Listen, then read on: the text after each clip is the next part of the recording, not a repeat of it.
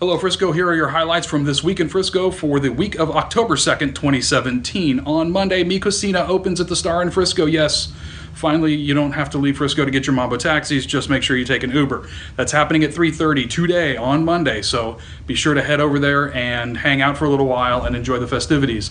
On Friday, Frisco Fine Arts is having their grand opening. They're actually having an eight-day grand opening with all kinds of different art events and stuff going on. If you're into art, do not miss that. They're over on Main Street. Also on Friday is the kickoff to a two-day workshop on making your own Hollywood movie. So if you want to get out your really bad B movie in time for Halloween this year, it's not too late. You're going to learn how to make gruesome makeup and all kinds of fun stuff like that.